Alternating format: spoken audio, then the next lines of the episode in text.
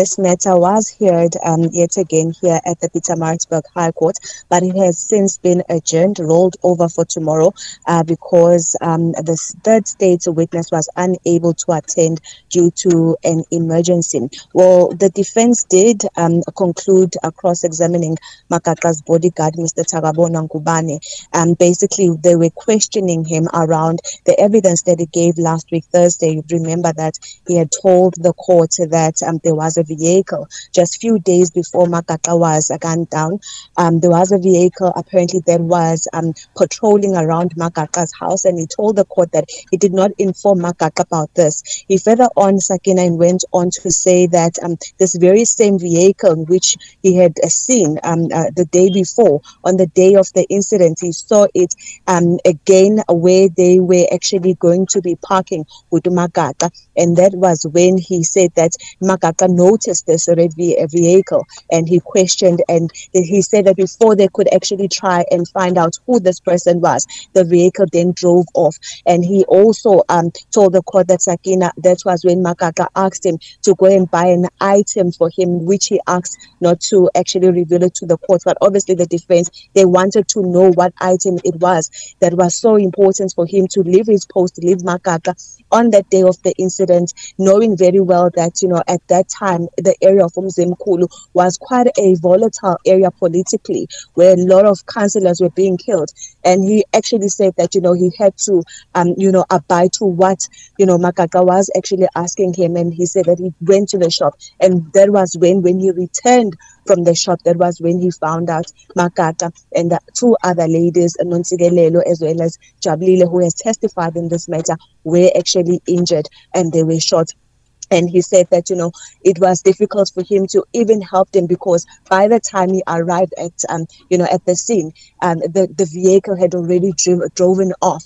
And that was when they were able to try and you know rush them to hospital so they he's basically was being questioned around, you know, his role as a bodyguard, whether he did play, you know, um his uh, his role as a bodyguard in terms of, you know, what is it that he did wrong that he was not supposed to do. Basically, it's all about the fact that you know they are questioning him as to why he left his post his post, knowing very well that at that time, you know, this area of Umzimkulu was quite a volatile area politically. Very interesting, Nonjabulo. Uh, was the question asked uh, to Mr. Ngubane about why he decided to withhold the information about uh, the suspicious vehicle from Mr. Magaqa?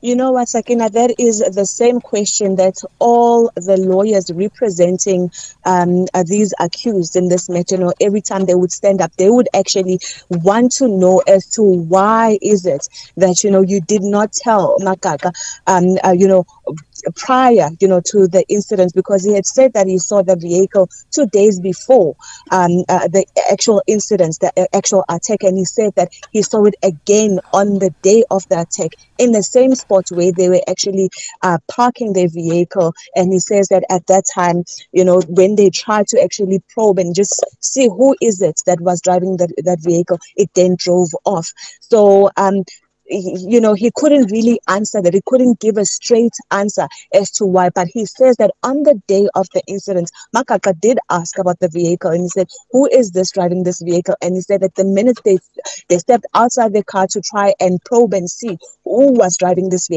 vehicle, that's when it drove off.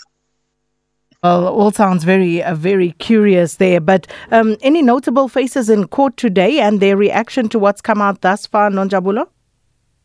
Well, a lot of people aren't really coming in that much this time around. Um, I think maybe that's because they're just waiting for those key witnesses in this matter. We do know that there is another key witness that was supposed to testify today, uh, just after um, uh, uh, uh, uh this um, bodyguard had just concluded his testimony. But obviously, the state said uh, they couldn't, you know, continue with this matter today simply because that state witness had an emergency. So there weren't many people in court. So I would assume probably the people who you know are close to her and you know are from you know um, uh, the ANC because most of them are from uh, members of the ANC who are obviously wearing the ANC regalia seated in the public gallery.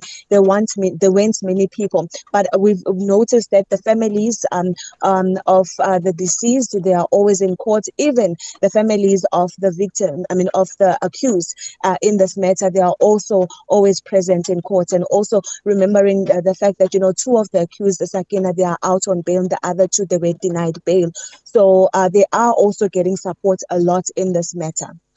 Nonjabulo, thanks for the update. Nonjabulo Makamu is our reporter uh, watching the uh, Cindy for us in the Pietermaritzburg High Court.